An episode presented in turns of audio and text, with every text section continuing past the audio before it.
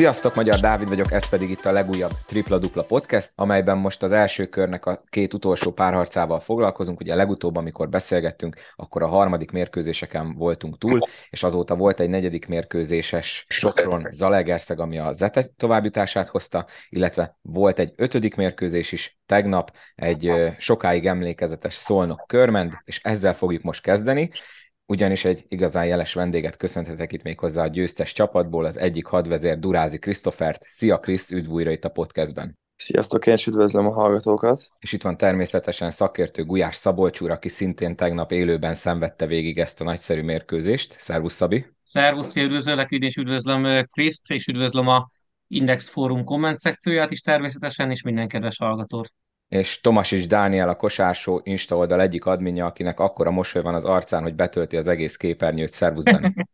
Sziasztok, én is üdvözlök mindenkit. Három betűvel kezdenék, csak annyit, hogy M, T és E. Én ö, megmondom őszintén, hogy nagyon sok minden kavarok bennem, de úgy döntöttem, hogy a mai napon megpróbálom magam tűrtőztetni, és rögtön Kriszt kérdezem, hogy nagyon idióta kérdés, de mekkora volt, és mekkora még most is az öröm nálad és a csapatnál, mert azért valljuk be, a papíron a második és a hetediknek a párharca ugye az nem igazán kéne, hogy kérdés legyen, és egy ötödik meccset idegenben nyerni, az bármilyen párharcról is van szó, az akkor is nagy szó, szóval mekkora volt tegnap az öröm a lefújás után? Hát az öröm nagy volt, de, de itt visszament, visszatekintenék még itt a szezon második felére, hogy hatalmas, hatalmas, hogy mondjam, nehézségek voltak a csapat körül, hiszen nem játszottunk jól, sok olyan vereségbe szaladtunk bele, ami, ami, ami nem kellett volna, és nagyon sokat leírtak minket nagyon sok szurkoló és szakértő leírt minket, és azt mondták, hát, hogy mi nyolcba se fogunk jutni, 9-10, vagy esetleg ott majd hátul elkulogunk valahol.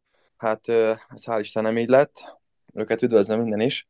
Hát nagyon boldogok vagyunk. Nagyon boldogok vagyunk, mert tényleg még egyszer mindenki leírt minket, és uh, tudtuk, hogy, hogy, hogy milyen nehéz a szolnokkal játszani, hiszen az alapszakaszban is két nagyon sima vereséget szenvedtünk elnök, hiszen esélyünk nem volt körülbelül, nem is vezettünk a mérkőzéseken, és uh, úgy voltunk vele, hogy ha a hazai mérkőzéseket hozzuk, az ötödik, készültünk az ötödik mérkőzés, és az ötödik mérkőzésen pedig 50-50, szerintem rajtuk volt a nagyobb teher, akkor viszont, akkor viszont meg lehet a top 4, és nagyon örülök, hogy ez sikerült. Írtó boldogok vagyunk, viszont uh, még, nem, még nem nyertünk semmit, szóval megyünk tovább, és most koncentrálunk már a Fehérvárra mielőtt a többieknek átadom itt a szót, nem tudom, hogy én például mennyire vagyok ott azok között, a, bár nagyon idézősen mutatom szakértő, mert én csak egy mezei szurkoló vagyok, de ugye nem tudom, hogy például te hallottad, de volt uh, itt egy olyan adásunk a Szabival, amikor a uh, alapszakasz hajrája következett, hogy kinek mennyire kemény, és én ott ugye azt hoztam ki, hogy a körmend épp, hogy de le fog uh, maradni a rájátszásról, hát ha ez plusz motivációt jelentett nektek, akkor ezúton is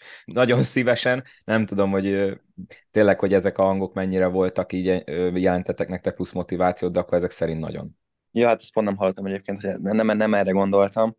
Hát nagyon, tényleg nagyon nehéz sorozatunk volt ott a Falkut, amikor hatalmas hátrányból vertük meg, majd ugye a Paksot is meg tudtuk venni, ott a Debrecen, ugye hazai pályán. Szóval nagyon nehéz sorsolásunk volt, de ehhez kellett nagyon sok szerencsé is. De úgy érzem, hogy tényleg jól játszottunk, és most, most kezdődött el igazán a szezon, tényleg most kell megmutatni, hogy kik is vagyunk. Szabi, ha jól tudom, a focinál szokták mindig azt mondani, hogy jó csapatnak van szerencséje, de ez szerintem maximálisan ráillik akkor bármelyik másik csapat sportágra is. Igen, és különösen ráillik a körmendre, hiszen ahogy a Kriszti is említette, rendkívül mélyről kellett felállni, tehát azért volt a, voltak a szezonok olyan pontjai, amikor tényleg, ahogy, ahogy mondta Krisz, majdnem mindenki eltemette már őket, és, és azért az utolsó pillanatban mondhatni fű alatt besúrantak a nyolcba, és, és én jó magam, ugye ugyan a nyolcba vártam őket, de azt nem gondoltam, hogy megverik a szolnokot, tök őszinte leszek, és, és szerintem azért mondjuk 10-ből 8 kosárbarát, ha mondjuk semlegesként tekintett erre a párharcra, akkor inkább az olajt hozta volna ki győztesnek, pláne úgy, hogy tényleg az alapszakaszban azért egyértelmű volt az olaj dominanciája a, a Körmendel szemben. Úgyhogy, úgyhogy nagyon nagy meglepetés, és, és szolnok érzelműként rendkívül fájó az, amit tegnap a Körmend letett az asztalra de nem csak a harmadik negyednek köszönhetően érdemelték meg ezt a továbbítást, hanem mondom azt, ahonnan, ahonnan január óta fel, felküzdötték magukat tényleg írtóméről, piszok nehéz helyzetben azért sérülések is hátráltatták őket, úgyhogy minden elismerés tényleg a, a stábnak is, Tatunak, és, és a játékosoknak, hiszen, hiszen összezártak, és a legvégén egy, nem a legvégén, bocsánat, itt a párharcnak a legvégén egy, egy hatalmas bravúrt hajtottak végre, mert szólnokon nyerni, még akkor is nagyon nagy bravúr, ha egyébként ez az olaj egy rendkívül rossz játékkal asszisztált. Én csak előtt annyit szeretnék elmondani, hogy gratulálni szeretnék az egész csapatnak, már amit véghez vittek, az igazából egy kisebb csodával ér fel. Itt szeretném megköszönni a csapatnak, hogy a 3-2-es jóslatomat azt valósággá váltotta, valósággá alakította, mert ugye én is elmondtam, hogy ha eszemre hallgatok, akkor ez egy 3-1-es szónak továbbjutás, de tényleg én mérhetetlenül büszke vagyok, mert az elmúlt időszakban olyan szinten javultunk fel, és úgy váltunk. Nem azt mondom, hogy top csapattá, de nagyon-nagyon kellemetlen ellenfélé, akivel szerintem most így senki sem szeretne már játszani, vagy senki sem akart esetleg a playoff elején játszani. Úgyhogy igazából így ennyi, nagyon mérhetetlenül büszke és boldog vagyok a csapatra, hatalmas öröm ez a városnak, hiszen akármi történik idén már biztosan éremér játszunk. Úgyhogy ahogy a Krisz is mondta, temettek minket, leírtak minket, de a lesajnált kis falusi csapat, hogy B-be ilyen írták, ismét megcsinálta, és megint a négy között van. Egyébként fél időben álltok, mi hangzott el az öltözőbe, Krisz? Mert én sokat morfondíroztam, hogy az olajöltözőben mi lehetett, mert 9 pontos előny volt. Viszonylag mondjuk úgy, hogy magabiztos. Tehát az első fél időben szerintem még úgy, ahogy jól játszott az olaj, és én akkor nem adtam volna egy lyukas garassa arra, hogy ti azt megfordítjátok, hát aztán a harmadik negyed az meg valami egészen elképesztő letaglózó, ugye szolnoki szempontból letaglózó játékot hozott, 33 pontot dobtatok abban a negyedbe, ha jól számoltam, 5 triplát vertetek be abba a 10 percbe, és ugye 19 pontot vertetek az olajra. Mi volt, ami elhang... vagy elhangzott egyáltalán bármi nagy hegyi beszéd az öltözőbe bárki részéről? Hát szerintem nagyon nagy hegyi beszéd nem kellett ide, hiszen tudtuk, hogy a szolnok jól játszott az első, de annyira mi se játszottunk rosszul Szóval volt egy-két olyan kosarak az első fél amit úgy dobtak be, hogy azért az utolsó pillanatban, vagy esetleg olyan tripla, ami, ami, ami, ami tényleg így kézen felül ment be, védekezés kellett jobban összeszednünk, és olyan kulcsfontosságú szituációban tudtunk jól védekezni, vissza szerint lepattanó támadót, védőt, hogy szerintem ezt hajtottam ugye a, a mi javunkra a mérkőzést, és ugye a 37-ben pedig, ami nekünk sokszor nem, nem igen jó, nem jövünk ki jól az öltözőből, és sokszor ott leszoktuk adni a hátrányt, vagy nagyobb hátrányt szed fel az ellenfél, most hál' Isten ez pont velünk volt, és fontos kosarakat tudtunk szerezni, és mindenki, aki fönn volt a másik félbe, 90%-ban csak jó döntést hozott. Szóval, hát mikor, ha nem most. Tényleg nagyon boldog vagyok, és mérkőzés után viszont ott már akkor nagyobb volt az öröm, ott már azt nem kell szerintem mondani. Igen, az látszott a lögtön lefújás pillanatában, hogy ott mekkora öröm tör ki mindenki, ugye Tatu is úgy rohant be, mint a, a, amikor a foci vv megnyeri valaki. Egyébként, amikor megtörtént az edzőváltás, és ugye ő került a, a kispadra, őt is ugye nagyon sokan, hát nem azt mondom, hogy lenézték, bár lehet ez lenne a legjobb szó, neki ez szerinted mekkora megkönnyebbülés, hogy egy ilyen hőstettet tudott végrehajtani, mert egyébként ugye kikerült az Index Forumra egy olyan statisztika, és ha jól tudom, Reálfannak kell megköszönni, hogy eddig mindössze ötször fordult elő az, hogy amióta rájátsz rájátszás van, hogy a hetedik legyőzi a másodikat, és micsoda pikantéria a dolognak, hogy ebből kettő most az elmúlt két évben, és mind a kettőnek az olaj az elszenvedője. Biztos, hogy nagyon megkönnyebbült ő is, hiszen, hiszen te, még egyszer mondom, hogy leírtak minket. Bebizonyítottuk ő is, és a csapat is, hogy erre sokkal, sokkal többre vagyunk képes, mint amit az alapszakaszban nyújtottunk. Hát fia, a körment, ha úgy tudom, egyszer már a hetedik helyről lett bajnok, ha minden igaz, de Donjavicska nem így volt. hatodik hely, de lehet, hogy hetedik hatodik, nem tudom. Jó. Hatodik vagy hetedik. Igen, hátulra, szóval nem számít ez semmi pályahátrányból, vagy se. Ha hazaikat tudjuk hozni, idegenben pedig nyerünk egy mérkőzést, akkor ott leszünk a végén, és remélem most nem az lesz, mint tavaly, hanem, hanem ha lesz rá lehetőségünk, akkor élni fogunk vele, és, és, és bajnokságot tudunk nyerni, de az még nagyon messze van, szóval most fókuszálnunk a Fehérvárra, mert hisz nagyon jó formában vannak, ami ott, ott is edzőcsere volt, szóval hát meglátjuk most. Készülünk rájuk, és megpróbáljuk majd a maximumot magunkból ha már felosztod a Fehérvárt most jelen pillanatban, hogy érzitek előny, hogy most van egy kicsit több, mint egy hét pihenő, mert azért egy öt meccses párharcot nyomtatok le, és hát láttuk, hogy nagyon kemény és fizikális volt mind az öt mérkőzés, vagy talán jobb lenne most így lendületből neki menni a következő párharcnak? Ezt nehéz megmondani. Nem is tudok erre válaszolni, hiszen mondhatjuk, hogy most egy ilyen jó mérkőzés játszhatunk, lehet, hogy lendületben vagyunk, de közben meg fáradtak is. Szóval ezt nem tudom megmondani, ezt akkor tudnám megmondani, hogy ez lenne mérkőzés és, és utána. Szóval nem tudom, ez majd utána héten ki fog derülni. Nem tudom, meglátjuk. meglátjuk. Nekem az, az egész első fél alatt a tavalyi döntő harmadik meccs flashback voltak, az volt az, hogy a Falkó végig ment, de nem tudott minket leszakítani, aztán a végén átvettük a vezetést, hogy belülről a pályáról mennyire éreztétek ki azt, hogy igazából nekünk itt van keresni valónk, és simán meg lehet, nem is simán, de meg lehet az a mérkőzés továbbítást szerintem a 37-ben, amikor ott visszajöttünk, ott átvettük két ponttal a vezetést, akkor ott, ott kérte szólnak egy időt, azt hiszem. És akkor ott, ott időkerésnél ott mindenki mondta, gyerünk, gyerünk, most menni kell, hiszen itt, itt a lehetőség. És láttuk a szolnokon is, hogy azért ott kicsit elfáradtak, meg torpantak. és akkor ott, ott jöttek nekem a triplákod, jött a Fepunak, ott elmentünk 9-10 ponttal, és szerintem ott, ott az egész csapat, még szurkolók is azért ott, ott fantasztikus volt a hangulat. Mindenki kérdezte, hogy, hogy mikor, ha nem most, hiszen ekkora egyben nem is voltunk még, még szolnokon az elmúlt pár évben se, ilyen 10 pontos egyben, hiszen tavaly sem nyertünk ott, azt hiszem. És a végén egyébként a szolnok vissza tudott jönni, nagy, nagyot hajrázott, nem tudom, a végén szerencsénk volt, Csakarú nagyon nagy labdát adott a, a Sziennak, egyébként az, az, az tipikus Csakarúnos passz volt, és, és a Szienni pedig mondhatjuk, hogy hidegvérrel beverte, és ott, ott gondoltam, hogy ott már meg lehet a mérkőzés, hiszen a szolnok, a szolnok ugye ott a vége már csak egy kiszorított, volt egy szobot is kiszorított ö, alsó poszt ö, horogja, meg a, meg, a, meg a Gavinnak egy ilyen hát én egy lábas elengedett triplája. Kétségbe esett próbálkozás. Igen, de most ő nagyon nem is tudott már mit csinálni, szóval úgy érzem, hogy ott a végén megint csak jól védekeztünk, és tényleg visszatérnek a másik félre, hogy nagyon-nagyon-nagyon fejben ott voltunk, és, és a legtöbb pillanatban jó megoldást tudtunk hozni. Egyébként az mennyire ironikus, hogy pont az a Csakarun hozta végül a két nyerő plét, mert ugye a Szianinek a gólpassz, meg akkor utána a nagy védekezés a korábbi csapattársa, ugye Szuboticson, akit ugye szintén, és javítsatok a tévedek, körment szurkolók is, főleg a szezon elején nagyon sokan megkérdeztek, hogy mit keres egyáltalán ebbe a csapatba, és tessék végül ő is nyerő ember lett. Egyébként Kriszti, ott hogy éreztétek, mert pont Dani mondta nekem itt a felvétel előtt, hogy egyébként a közvetítésben a, a Szubotisnak a horga az totál úgy tűnt, hogy be fog menni. Ti ott mennyire rezzentetek össze, mert én szerintem ez egy eléggé elerőlködött figura volt, de, de ugye láttuk már, hogy ezt ő megoldja más mérkőzéseken. Hát igen, de azért mondhatjuk, hogy nem is tudta nagyon beljebb tolni, szóval ott erőlködött, kívülről ott betolta talán a körte közölé, és ha dobott egy flottert, az baj, hogy nem is tudtunk nagyon, csak néztük a labdát, hogy vagy bemegy, vagy nem igazából. Csak jól védekezett. De ez egyébként itt szokott lenni, hogy eljött szolnokról, eljött szolnokról, és most pedig neki meg összejött minden, mondhatjuk úgy. Egy jó védekezés, egy fontos assziszt, szóval ennek így kellett lennie, úgy érzem. Igen, ugye erre szokták mondani, hogy a kosárlabda istenek milyen jó történetírók. Szabi? Egy fél mondat erejéig említetted Krisz a szurkolókat, hogy mekkora energiákat adtak, de most így külön is rákérdeznék, mert én ugye közelültem viszonylag a, a Körmend ultrákhoz, és, és eszméletlen nagyot szurkoltak. Mennyit hallottatok ti ebből? Mert azért nyilván volt mellettük 2000 szolnok is. Szolnokiak is rendkívül jól szurkolnak, azt tudni kell azért. Szerintem Magyarország top három szurkolótáborjában benne van mind a, mind a kettő körmendieket nem kell bemutatni, őket is rendkívül jól lehet ez az egész mérkőzésen, nekünk ez nagyon nagy motiváció. Hiszen, hiszen az, hogy körmenden ilyen közönség van, meg most szólnak is, meg hogy vendégben mindig ennyien elkísérnek minket, azért ez nagyon jó érzés. Szóval sokkal jobb egy, olyan, egy ilyen helyen játszani, mint, mint nem nevezzék meg pár helyet, ahol, ahol csak ülnek és tapsolnak a nézők, szóval mi igazából ezért kosrazunk, hogy, hogy, hogy, hogy ilyen hangulatban tudjunk játszani, szóval ez nagyon jó érzés.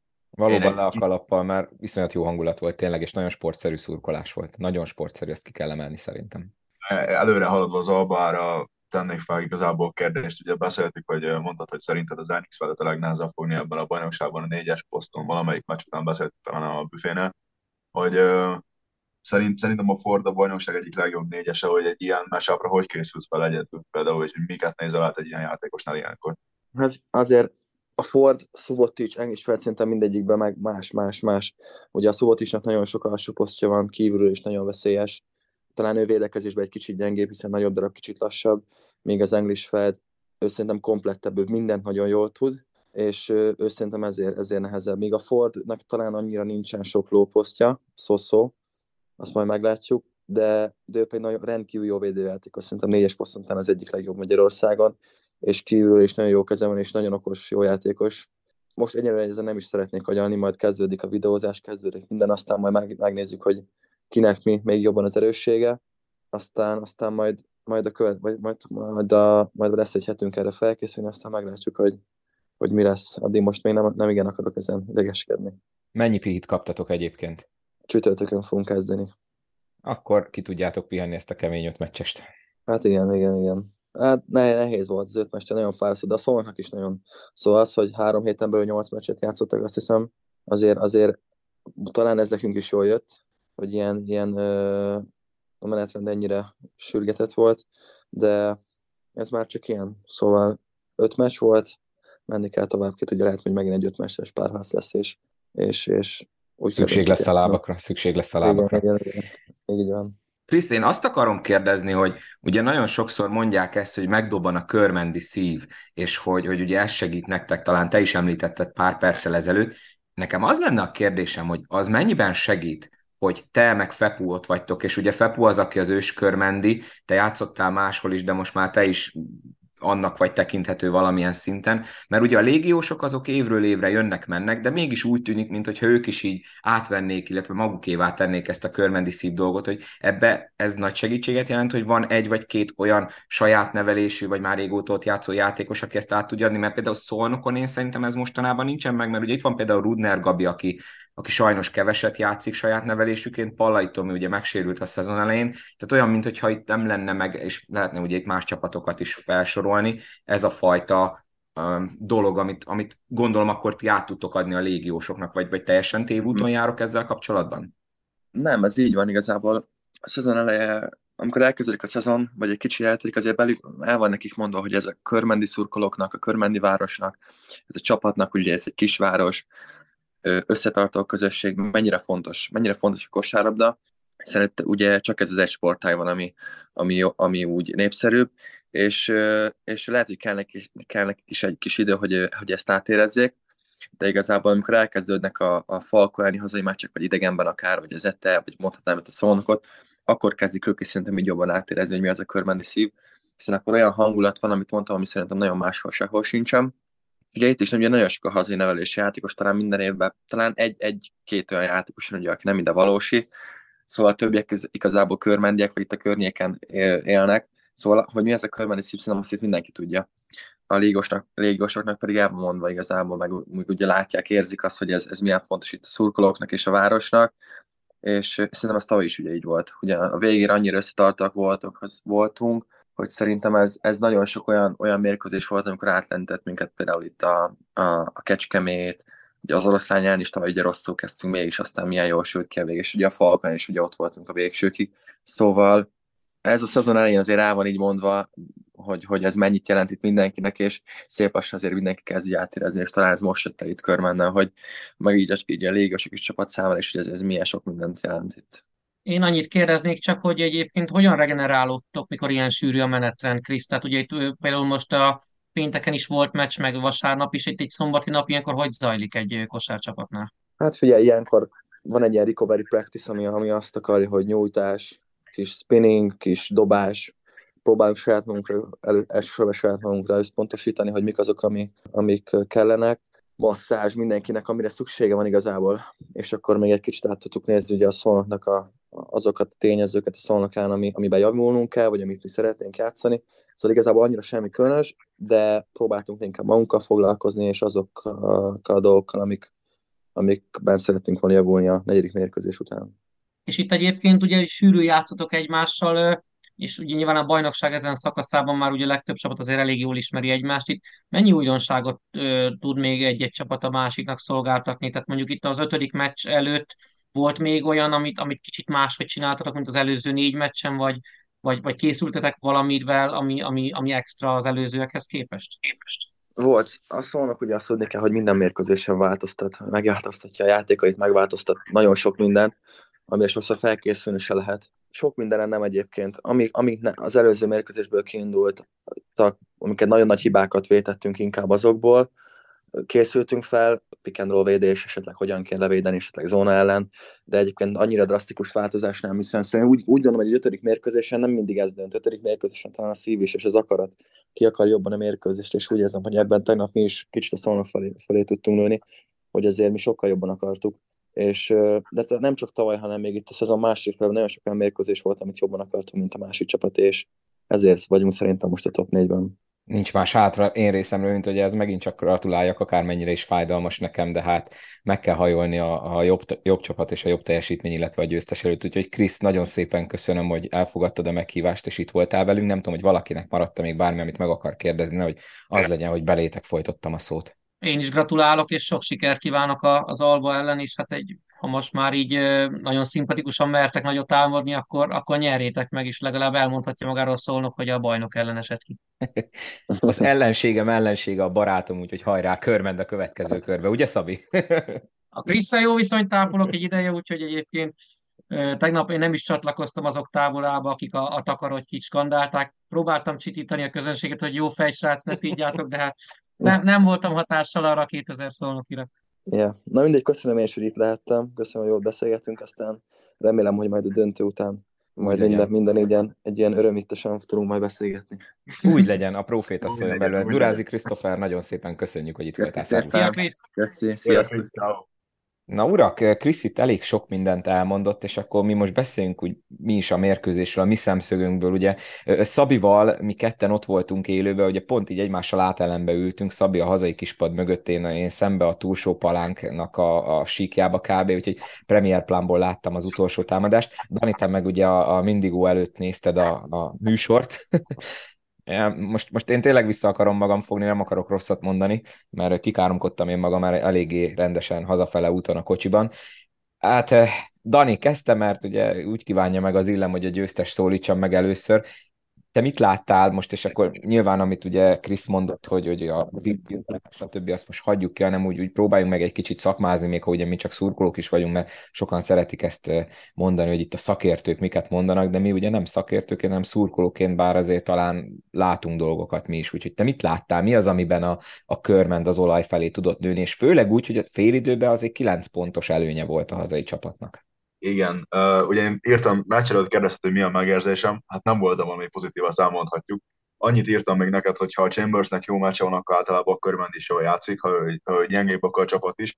Ez, ez uh, megint meg volt, a Chambersnek extra meccse volt, uh, szerintem ő volt az egyik uh, döntő faktor ezen a találkozón. A harmadik negyedre úgy jöttünk ki, ahogy a harmadik negyedre ki kell jönni, uh, tehát tényleg hiba nélkül, nagyon-nagyon kevés lehetőséget adtunk a szónoknak arra, hogy kosarat szerezzen, bementek az extrák, a Felpunál újra megdobbant az a bizonyos körmendi szív, ami a keze ügyébe került, az beverte. A Christopher úgy érzem, hogy uh, válogatott formát hozott a harmadik negyedben. Én, én úgy látom, hogy ő volt az az, az, az X-faktor akkor, ami segített nekünk átvenni a, a vezetést. Illetve a szónak abban a negyedben nem találta a dobásait. Én úgy érzem, hogy a Durham kicsit túlpörgött, nagyon megpróbált erre az egy-egy elején csatára rámenni a chambers amiből végül is ő húzta a rövidebbet. Így, így erre a párharcra vissza a Chambers-Durham uh, csata. Ott a másik negyed közepén, amikor a Chambers a bokájához kapott, akkor azért nagy volt az ijedelem. Uh, szóval azt nem látom, hogy nélküle tudtunk volna uh, nyerni uh, tegnap.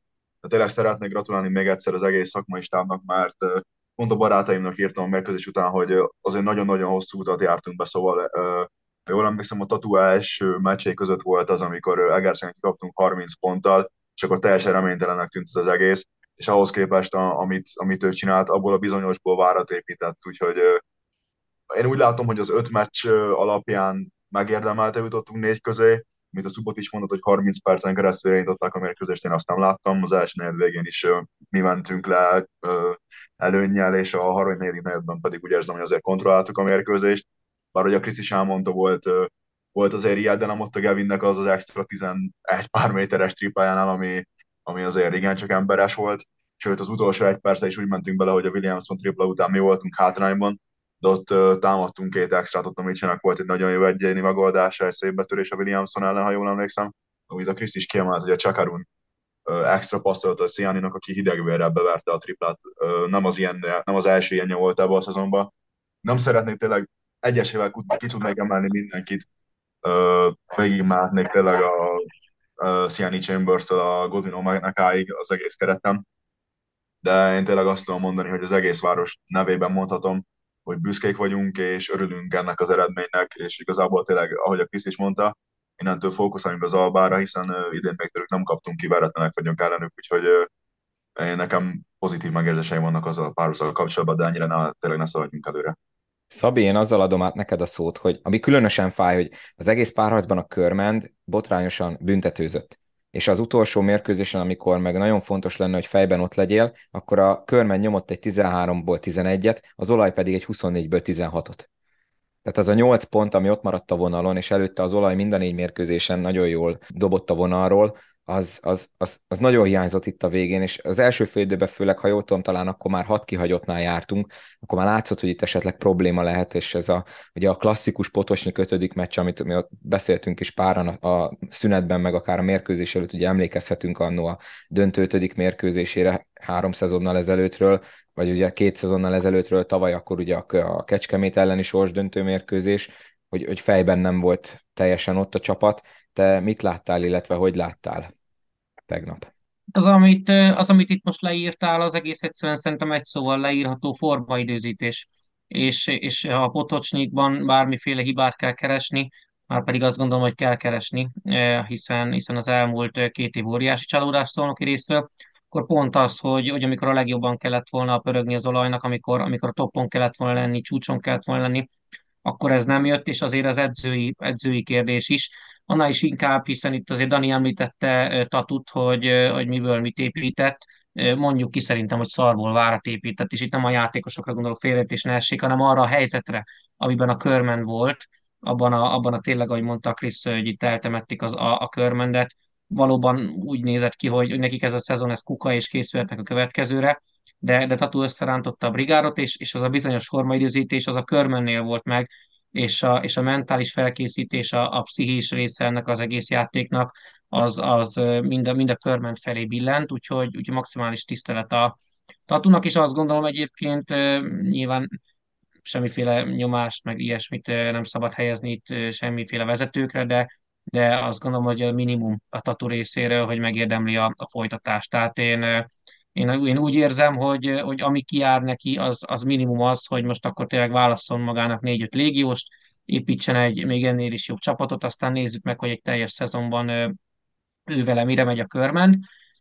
Mindenek az ellenkezőit tudom elmondani szólnoki részről, ott, ott nagyon bízom benne, hogy azok a plegykák, mely szerint Potocsnyik marad további két évig, nagyon remélem, hogy nem igazak, mert, mert, mert új edző, új impulzus kell, két ilyen blamát egy ilyen patináns klubnál nem engedhet magának egy edző. Tehát most nem akarok nagy szavakat használni, de ilyen büdzsével, ilyen költségvetéssel, most kis túlzással, ha mi hárman összeállunk, akkor ezt az eredményt a szólnok eléri, hogy bejut a legjobb nyolcba, és ott kiesik. Ráadásul tényleg mind a kétszer pályaelőnyből, mind a kétszer alapszakasz másodikként, az alapszakasz hetedik helyezettje ellen, és mind a kétszer egyébként úgy, hogy a másik csapatnak előzetesen azért nem sok sanszot adtak, tehát, tehát azért nagyon gáz kiesés Potocsnyik részéről, és megint ez a túlhajszolás, és ez a formaidőzítés, amit előbb mondtam, ez, ez igenis azt kell mondjuk, hogy most ütközött ki. Tehát most jött ki az, hogy a, hogy a szolnoknak, amikor már új erőket kellett volna mozgósítani, akkor, akkor nem volt hova nyúlni. Nekem itt annyi lenne hozzá, hogy nem csak két év blama, mert ha hozzávesszük azt, hogy most volt egy Sopron elleni kupa elődöntő blama, mert az is blama én szerintem, nem bántva a soproniakat.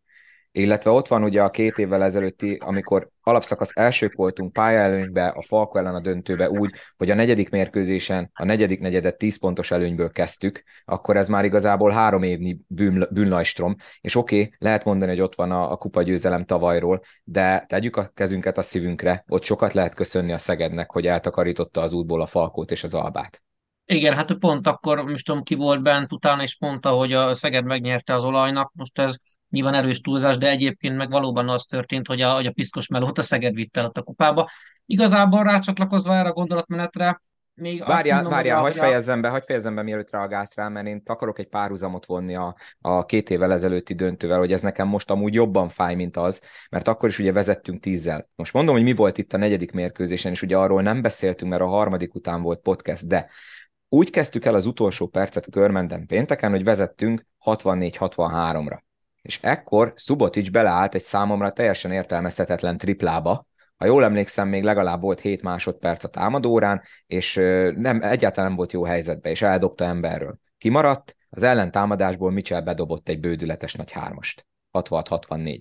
És utána volt egy másik Szubotic sikertelen tripla, az viszont már egy tiszta helyzet volt, tehát azért egyáltalán nem bántom, azt el kellett dobni, meg, meg szépen kiátszották, de ugye kimaradt, és, és utána még ugye Dörremnek volt a, az az ominózus végén sikertelen három pontos, amiből utána a bal lett, erről most ne is beszéljünk, és, és hogy, hogy Szubotic ugye ő volt az, aki a Sopron ellen a kupába is elvállalta azt a triplát, amit szerintem nem kellett volna, az én nem gondolom, hogy egy jó játék lett volna, és, és tegnap meg megint az ő kezében maradt. Én ott nem őt bántom, mert megcsinálta úgy, ahogy a helyzetet. Bár hozzáteszem, hogyha egy időkérés után ez a nyerőjátékod, amit felrajzolsz, hogy Subotic a tripla vonalon kapja meg úgy, hogy pozíciózza be magát a, a festékbe, az nem annyira jó. Úgy, hogy közben a Gevinnek egész jó dobó formája volt, úgy, hogy a Lukács Norbiba is sok pont volt, és megint alig játszott a második félidőben, de tehát hogyha ez a nyerő játékod, én nem tudom, mire számítottak, hogy majd esetleg faltot kapnak-e, mert egész második félidőben kb. semmi festékben történt faltot nem fújtak a játékvezetők, valószínűleg helyesen, mert egyébként nem is nagyon volt. Tehát nem, nem, nem értettem, hogy mit akartunk ott a végén. Ugye sokszor én, én itt felhánytorgattam az olajnak, hogy miért mindig a triplára játszunk, talán itt a végén érdemesebb lett volna tényleg a triplára menni, vagy valami jobb olyan hely, tehát egy pick and roll vagy valami, vagy, vagy akkor Subotic közelebb kapja meg a festékhez, ne a tripla vonalról próbáljon meg behátrálni. Igen, ez, ez valóban, mert ugye gondolatmeneted első fele az, az még esetleg annyi nem is potosnyik sara, hogy egyébként milyen döntéseket hoznak a játékosok, mert alapvetően, hogyha van egy kis szabad keze a döntéseket, illetően a játékosoknak a pályán, az még egy, egy jó cucc is lehet, hogy úgy mondjam, de, de ami tényleg bántó számomra, mondjuk itt a már említett szituáció, tehát hogy egy van hátra, nem tudom, pár másodperc, vagy nem, komplet támadóidő, bocsánat, egy támadóidő. 20, 24 volt. másodperc, igen, nagyjából igen, pont igen, annyi igen, volt. Sőt, igen, még lehet, hogy egy picit több is volt belőle, igen. 26 igen, volt. és hogy tényleg, igen, és hogy ezt sikerül belőle kihozni, hogy, hogy a tripla vonalról pumpálja be Subotic Jakaru mellett, azért az minimum egy 50-50 volt, maradjunk annyiba, és, és igazából nem is jött be. Tényleg értelmezhetetlen számomra, hogy egy pick and roll, egy 2-2-t, vagy bármit le lehetett volna játszani ehelyett. Ez nem történt meg, utána ugye Gevinnek már egy teljesen sansztalan próbálkozása volt, és, és azért említetted itt, hogy mondjuk arra játszottak, hogy esetleg majd faltolni fogják, az itt a korrektség véget említsük meg, és szerintem lehet, hogy most egy-két szól, aki meg fog rám orrolni, de, de igen jó hazai pályát kapott az olaj a játékvezetőktől. Egyet kell, hogy értsek, gondolom, egyet kell, hogy értsek, tehát, igen. Tehát én azt gondolom, hogy volt legalább a, az, nyilván az első félet nem is veszem ide, mert, mert alapvetően mondhatjuk, hogy nem volt befolyással a játék menet, kimenetelére, vagy az alakulására, de azért a második félidőben, ahogy egyébként az előző vendég, vagy két előző vendégünket a, a Kriszt kifújták, szerintem az ötödik falt orbitális kamu volt, vagy vegyük itt elő, a, amikor a Boki betört, és, és föltette egy, egy zicser. Itt ugye, de láttam, hogy integettek, de, de én, én továbbra is Igen, azt gondolom, hogy, nagyon sok, azt ugye... gondolom, hogy támadó falt, és, és jön a szerintem, szerintem egész egyszerűen ez egy borzalmas döntés volt. A Jakarun elfoglalta a védőpozíciót, megállta, megállta a Boki előtt, a Boki meg, most kézilabdával lenne egy ilyen akasznak, hogy belemenés, tehát alapvetően azt gondolom, hogy itt egy, egy támadó faltot kellett volna fújni. Szóval visszatérve a gondolatmenetemre, az olaj számára volt 5-6 olyan kedvező ítélet, ami, ami még hozzájárulhatott volna ahhoz, hogy ezt a párharcot így az ötödik meccsen lezárják, és ami a körmenderét mutatja, hogy tényleg e, ezen felül kerekedve, vagy ennek ellenére inkább be tudták húzni a végén a mérkőzést nem tudom, akarunk-e még erről beszélni, nekem ez iszonyatosan fájdalmas, és elnézve a meccsvégi reakciókat, nem csak én vagyok így ezzel. Ugye itt sokan mondják, hogy, hogy mit képzelnek magukról a szolnoki szurkolók, hogy megy a kurva gyengézés. Itt azért azt is vegyük figyelembe, hogy szerintem itt most az elmúlt három szezonnak a frusztráció jön ki a szurkolókon is, mert Nyilván hozzászoktunk a jóhoz itt a 2010-es években, de, de ebben a csapatban sokkal több van, és nekem ami nagyon fájdalmas, az például Barnes, mert ha visszaemlékeztek, amikor Subotic a szezon közben pár mérkőzés kiadott sérülés miatt, a Barnes 20 pontos játékos volt. És, és, és akkor nyilván akkor vagy nem jó helyen játszott, vagy nem találták meg neki a szerepet, mert benne is ebbe sokkal több volt, én szerintem. És, és ő csak egy a sok közül, akit fel lehetne sorolni. Igen, simán lehetséges, hogy a, a sokszor emlegetett formaidőzítés Barnesnál sem sikerült túl jól, mint hogy az egész olajnál nem. De itt még azért a szurkolók reakciójára hagy kapcsolódjak rá, hogy oké, okay, hogy ott most kórusba zengett az a, az a bizonyos rigmus, ami ennél kicsit bántóbb, és nem a szurkolók részéről félrét is ne essék. Tehát ugye a meccset követően ott sok száz szólnoki várta Gasper Potocsnyiktól, hogy, hogy azért tényleg valljon szint, és álljon oda a szurkolók elé. Most én ezt értem, hogy ő nem magyar edző, meg adott esetben nem dobog olajszíva a testében, de, de én azt gondolom mégiscsak, hogy egy, egy edzőtől, én magam is űzöm a szakmát, nyilván mondjuk nem ilyen szinten, meg nem vagyok így felelősségre vonva mondjuk szurkolók által, de azt gondolom, hogy az a minimum, hogy, hogy odaállok a, a legfanatikusabbak elé, és azt mondom, hogy bocs, srácok, ezt elszúrtam ismét, ma este beadom a fölmondásomat, és sok sikert kívánok a továbbiakban. Ha csak ennyit megtett volna, akkor már szerintem de nem is kell, hogy felmond, nem, nem is kell, hogy beadja a felmondást, de legalább tényleg az, hogy, hogy bocsi, de, de, és elintézte de, figyelj, az Dávid, egészet. Én azt gondolom, de én azt gondolom, hogy egy ilyen patinás klubnál két ilyen blama után igenis be kell adni. Tehát az, Ezzel mindig... maximálisan egyetértek meg. Itt hármunk közül én vagyok a legkevésbé potosnyik védő, de, de ha legalább annyit mondott volna, hogy, hogy, hogy bocsi, és, ezzel, és elintézte az egészet azzal, hogy is sport, ezzel zárta a sajtótájékoztatót. Nézze meg, aki teheti. Én szerintem ez az, ami kiverte inkább a biztosítékot. Tehát az, hogy ez a, ez a sport, ezt nem lehet, egy, egy ilyen ötödik mérkőzés nem hiszem, hogy egy ilyennel le lehet zárni. Vállalni kell a felelősséget, oda kell állni elé, hogy bocs, srácok, ez nem sikerült. Ez, ahogy egy, egy focis kollégám szokta mondani, hogy ez nekem magas. Tehát ezt kell ilyenkor mondani, azt hiszem. És, és tényleg, amit érintettél itt már nem olyan rég, hogy ugye nagyon, egy jó ideje terjed már az a, a kosaras berkeken belül, ugye fórumokon bárhol lehet olvasni, meg ott én is beszéltem pár emberkével a, a mérkőzés előtt, hogy ugye még két évig szeretnék, hogy Potosnyik maradjon. Na most ezek után, hogyha ez így lesz, akkor azt, azt hogy, hogy magyarázzák, mert, mert én, én, én, ugye én megmondtam tavaly is, hogy szerintem hiba volt, hogy a Kecskemét után hosszabbítottak vele, én nem értettem ezzel egyet, kaptam is ért a, a savazást elég rendesen, és nem akarom mondani, hogy én megmondtam, de tehát ezek után ez, ez belefér szerintetek? És Dani, erre nyugodtan te is reagálj, mert uh, ugye nálatok is volt edzőváltás szezon közben, és, és tényleg, tehát azt az egy kupa győzelmet lehet mutogatni, de mellette ott van ez a, ez a három elképesztő nagy blama.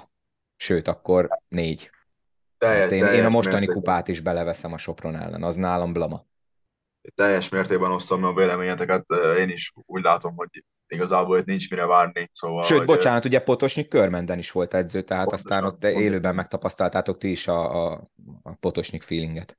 Igen, pont az a csapat volt a, az a Lenzel Smith Tassankrama fél, ami szerintem minden idők egyik legerősebb körmendi csapata, és az bajnoki címre volt hivatott, aztán a Falkok kisöpört minket a négy között, de most nem is ez a lényeg. Egyetértek mind a kettőtökkel, nem, nem gondolom azt, hogy várni kéne bármire itt tényleg, amit ahogy a Szabi is mondta, két ilyen lama után fel kell állni, meg kell köszönni a lehetőséget, aztán további sok sikert kívánni a klubnak, meg a vezetőknek, meg a szurkolóknak.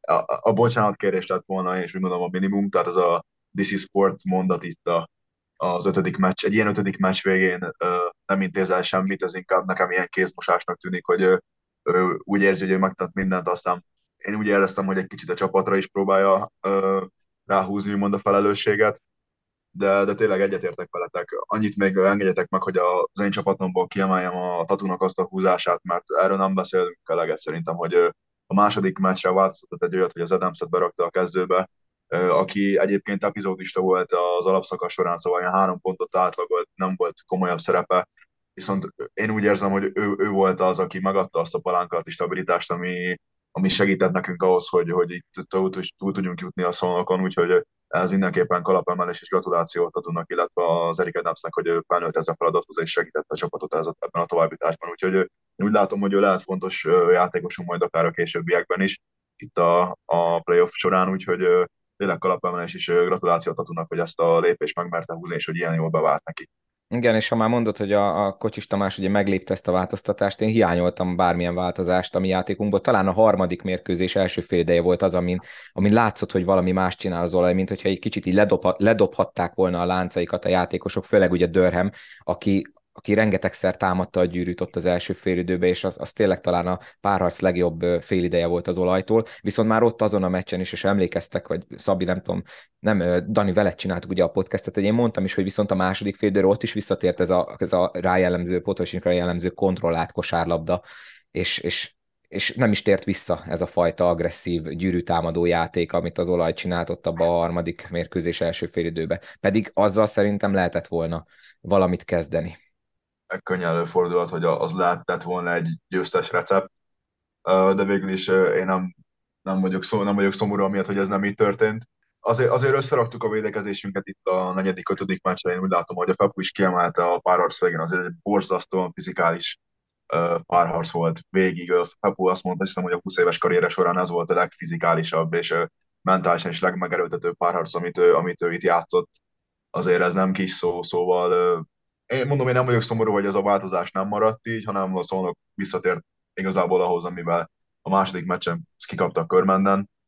Úgyhogy én, én boldog vagyok így összességében, hogyha nem tudok rosszat mondani a csapatomra tényleg.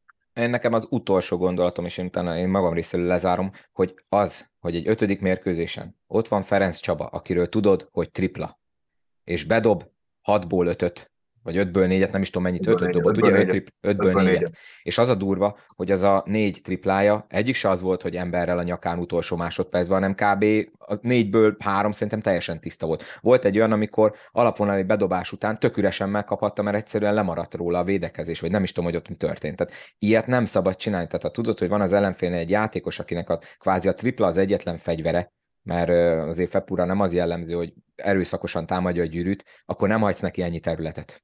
És az főleg ott a harmadik negyedben parádé volt, ahogy egymás után dobálták a tiszta triplákat a körmendiek. És egyszerűen nem jött rá semmi válasz. Semmi. Hát Fepura elfogytak a szavak, azért mindig mondjuk, hogy a Falko ellen hogy felszívja magát, és milyen extrát nyújt, de igazából Fepunál szerintem az a pontos kifejezés, hogy mindig amikor kell extrát nyújt. Tehát most is, amikor szükség volt rá igazán, akkor a, a hát számára már már zicsert jelentő triplákat beverte, úgyhogy, úgyhogy kalapemelés előtte, mert tényleg itt azért benne van a korba, és, és, és mindig villantja a klasszisát, és mindig beharangozzák, hogy majd, majd most vonul vissza, majd most vonul vissza, ezt halljuk már négy-öt éve, aztán, aztán egyre jobb Ferenc Csabákat láttunk a pályán, úgyhogy, úgyhogy még szólnak érzelműként is azt tudom mondani, hogy Isten éltesse sokáig még a magyar kosárlabda pályákon, és, és egy ilyen feput nagyon sokat szeretnénk még látni. Hogy tartja a mondás, hogy mint a jó bor a korral nem esedik? Vagy ahogy öregszik, Igen. egyre jobb lesz? Vagy jó az öreg a háznál, hogy egy nagy klasszikus mondjuk. Na, én szerintem ezt a mérkőzést így zárjuk le, és akkor mi meg folytatjuk a Zete Sopron párharccal, és Keller Iván fog pillanatokon belül becsatlakozni. Folytatjuk a podcastet a másik párharccal, ugye a Sopron Zalaegerszeg, illetve hát Zalaegerszeg Sopron, ugye Zete volt a pályelőnybe, és itt a negyedik mérkőzésen került pont a történet végére, amikor is a Zete meg tudta nyerni az idegenbeli összecsapást, és a győztes féltől köszöntöm Keller Ivánt. Iván, szervusz, köszöntelek újra itt a podcastben, és köszi, hogy elfogadtad a meghívást. Sziasztok, én is köszönöm a meghívást. Ugye nem olyan régen beszélgettünk Durázi Krisztoferrel, hogy ők egy mekkora csatán vannak túl. A tiétek is ugyancsak négy mérkőzés lett, és itt nagyon erőteljesen mutatom a csakra az idézőjelet, de azért ez is egy kőkemény párharc volt, nagyon sok pont, nagyon látványos mérkőzések. Hogy mennyire volt ez nagy győzelem nektek, hogy idegenbe sikerült kiarcolni a továbbítást úgy, hogy előtte otthon elszalasztottátok ezt a lehetőséget? Igen, ez egy nagyon komoly párosítás volt, mert ugye mindegyik mérkőz, mérkőzésen nagyon kevés pont döntött, ugye. Nem az volt, hogy hazai pályán mindenki behúzta maga biztosan, hanem mindig kevés pontos mérkőzések voltak. De annak nagyon örülök, hogy végül kétszer is sikerült nyernünk Sopronban. Sajnálom, hogy nem tudtuk hazai pályán behúzni. A, a Sopron egy jó csapat, ezt is megmutatta, hogy idén azért egyszer le tudtak minket győzni, és azt mondom, hogy sikeres évük van a kupa második helyükkel, meg a nyolcba jutással. Nektek mennyire van sikeres évetek így ezzel, hogy ott vagytok az elődöntőben? Ugye a tavalyi, az egy valószínűleg mindenki számára nagyon gyorsan és remélhetőleg könnyen elfelejthető szezon, de idén azért szerintem bőven vállalkozáson fölül teljesítetek. Így van, nagyon óvatosan uh, céloztuk meg a, az év elején, hogy milyen célokat szeretnénk elérni. Ugye pénzügyileg lőttük be ugye a szakvezetés, hogy hol állunk, az ugye az utolsó harmadra mondták. Ugye hát nyilván a, azért minden játékos szeretne minden évbe bejutni a playoffba, és minél jobb eredményt elérni. Sajnos a, a kupa az nem sikerült, az egy nagyon fájó mérkőzés volt a szolnokon, ott az tényleg uh, szörnyézés volt ott kikapni, de szerencsére azon tovább tudtunk lépni, és uh, a bajnokságban viszont már bemegyünk a legjobb négyben, ami tényleg azért egy nagy eredmény az előző évek után.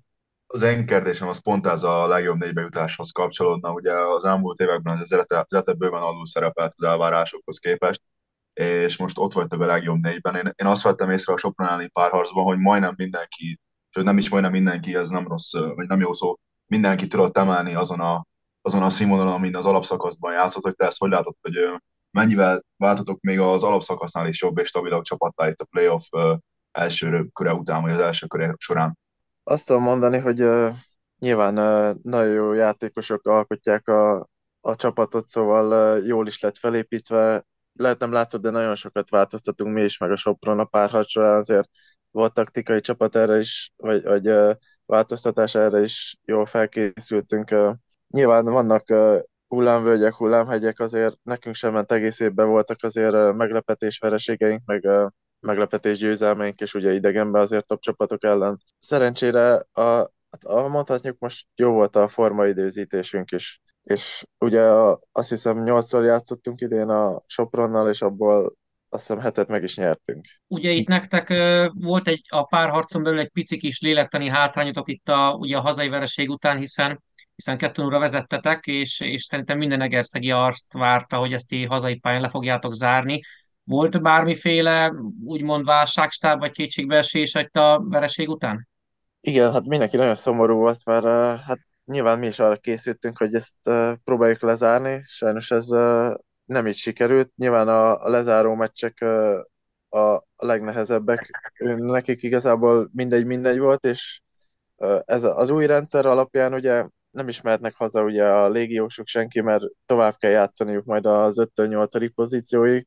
Szóval uh, még azt sem mondhatjuk, hogy ők, ők hát hogy is mondjam, nem érdekelte volna őket, hanem tényleg, hát mondták, hogy minden, mindegy, mindegy, nyilván nagyon jól dobták a triplát, és sajnos az első meg így akkor a harmadik mérkőzésen nem nagyon tudtuk őket limitálni, mert 50%-kal dobták a triplát, és még jobban a kettest. És igazából a védekezés volt az, amit szigorítani kellett, és sikerült is szerencsére. Egyébként azért ez az egész párharcra jellemző volt, hogy azért rengeteg pont volt, és, és nem a védekezés dominált.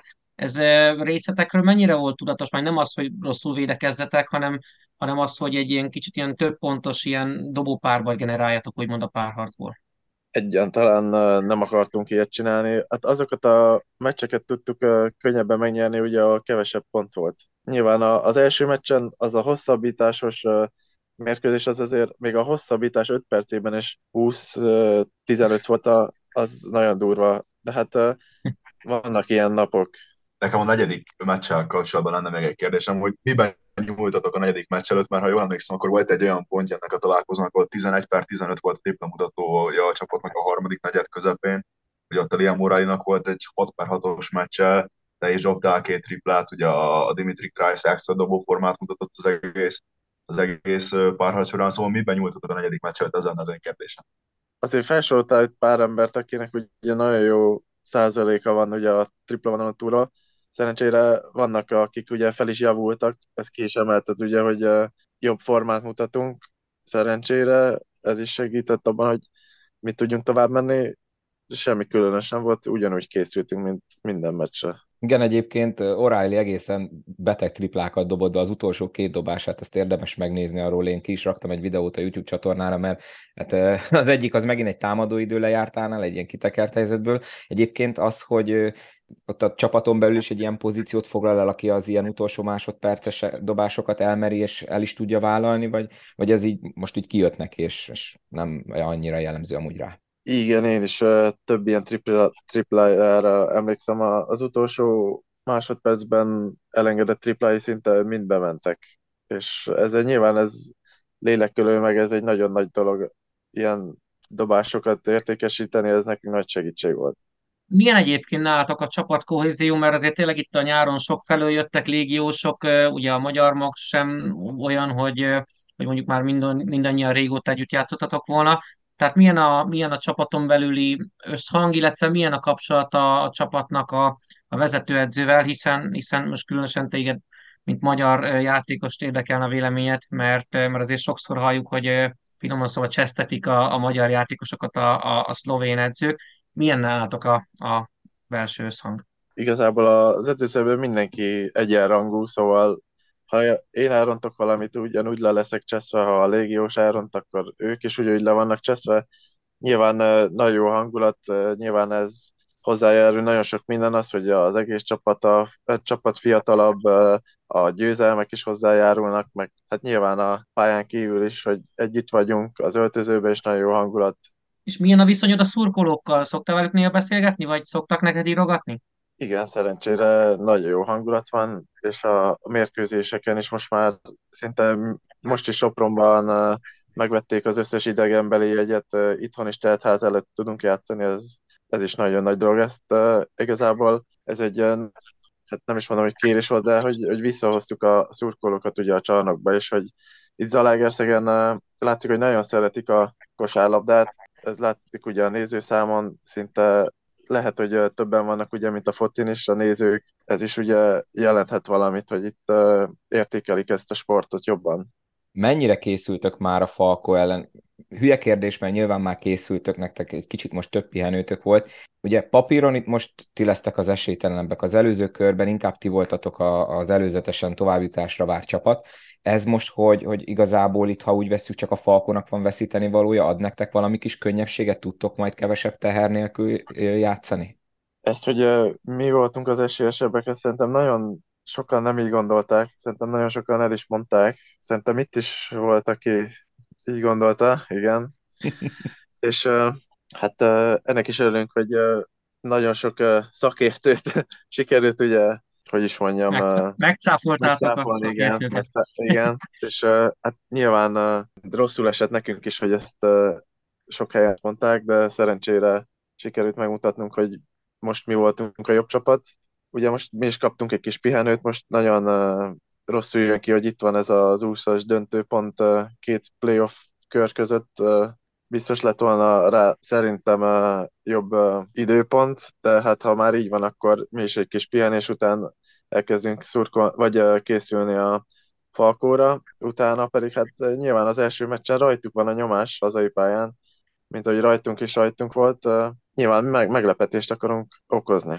Mondtad ugye, hogy nem annyira jó, hogy most ekkora szünet van, viszont nálatok azért többször is volt sérülés közeli, vagy gondolom mindenkinek van már kisebb gondja, baja. Azért most, ha, ha ezt nézzük, csak jól jön ez a kis szünet. Mindenki úgy néz ki, hogy százszázalékos lesz majd, amikor kezdődik ez a párharc jövő szerdán? Igen, kisebb sérülések nyilván vannak. Hát fáradtság az is van, de hát ez ilyenkor ebben a, a részében a playoffnak már alapdolog mit gondolsz, hogy a játéknak melyik elemében és aspektusaiban tudják, tudtok esetleg a Falkonál jobbat, vagy minőségébet mutatni?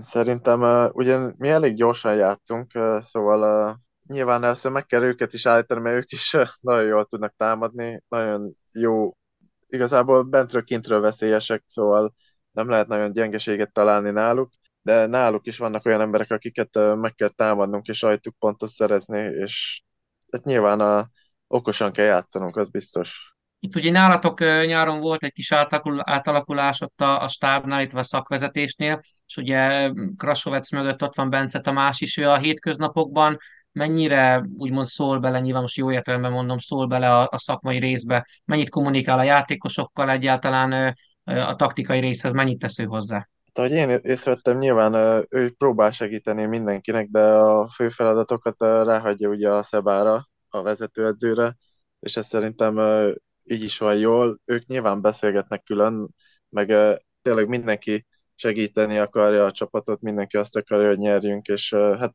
ez, ez is egy nagyon jó dolog, hogy egyfele húz a társaság.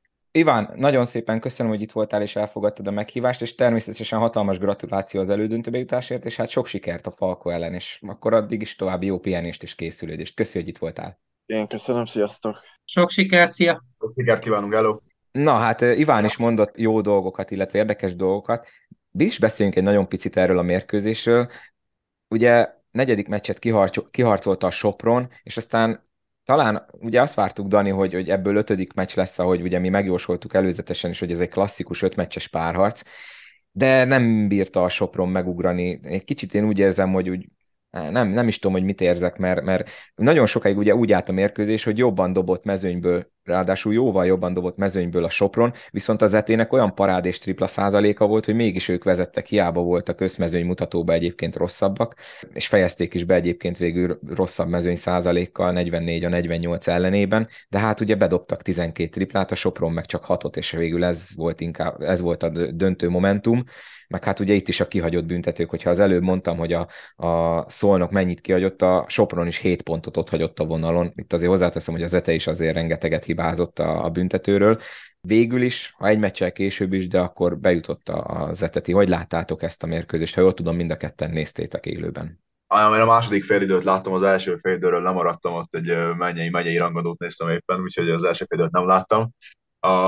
A második félidő, ugye én 3-2-es Sopron továbbjutást vizionáltam, innen is szeretnék elnézést kérni attól az Egerszegi játékostól, aki ez családi szál fűz, hogy ellenük mertem fogadni, de végül is örülök. Meg kell Ivántól, mert előbb ő itt rád gondolni, nagyon csúnyán. Még a hallgatók félreértenék, hogy már megint a gulyásra cáfoltak rá, ezúttal nem, mert én mondtam, hogy az etenyér. Igen, most a kocsásós, most a átrippelt rosszat, igen.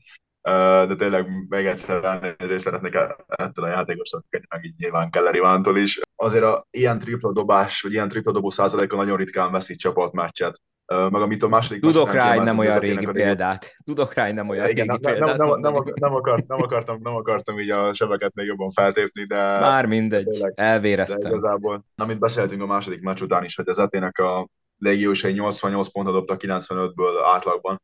Ez az, az extra teljesítmény megmaradt erre a mérkőzésre, és a Liam O'Reilly és a Dimitri Trice, amit én mondtam, hogy szerintem a Sopron uh, mezőnyposzton erősebb, hát ő erősen, ránca, erősen ráncálfoltak. Az alsó poszton meg jött a stabilitás a smith meg az osztóistól.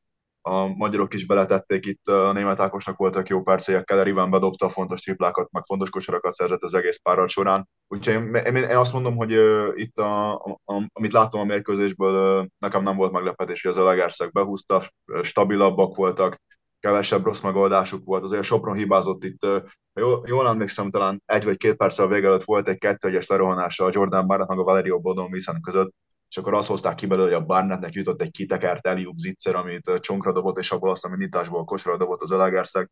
Nem értettem, voltak a Sopronnak olyan megoldásai, mondom, ami, ami, nem, rá, ami nem volt rájuk jellemző szerintem az alapszakasz végén. Én, én meglepődtem, hogy, hogy az ETE három megye jutott tovább, de tényleg gratuláció, és tényleg meggyőztek arról, hogy rosszul láttam az ő teljesítményüket, rosszul vizionáltam az ő játékukat, úgyhogy minden elismerésem és kalapemelés.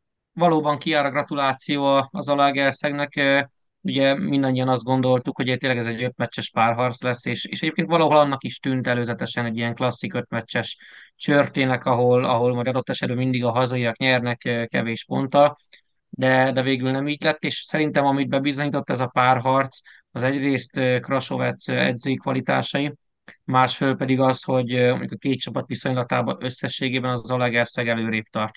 Tehát egy, egy valamivel kompaktabb, komplexebb csapat, amely, amely többféle e, stratégiára, többféle játékra e, alkalmas és képes, és, és szerintem pont ezek a váltások hozták meg a, a, a sikert az Alagerszegnek, amikor egyébként itt félig meddig beszélt az Iván is. Igen, úgy ugye mondtátok, hogy Dani mondtad, hogy olyan megoldásokat csinált a Sopron, ami rájuk nem jelző, ugye talán Dörhem volt az, aki két büntetőt kihagyott mínusz kettőnél, és az ugye nagyon sok Soproninak egy fájó pontot okozott a mérkőzésen.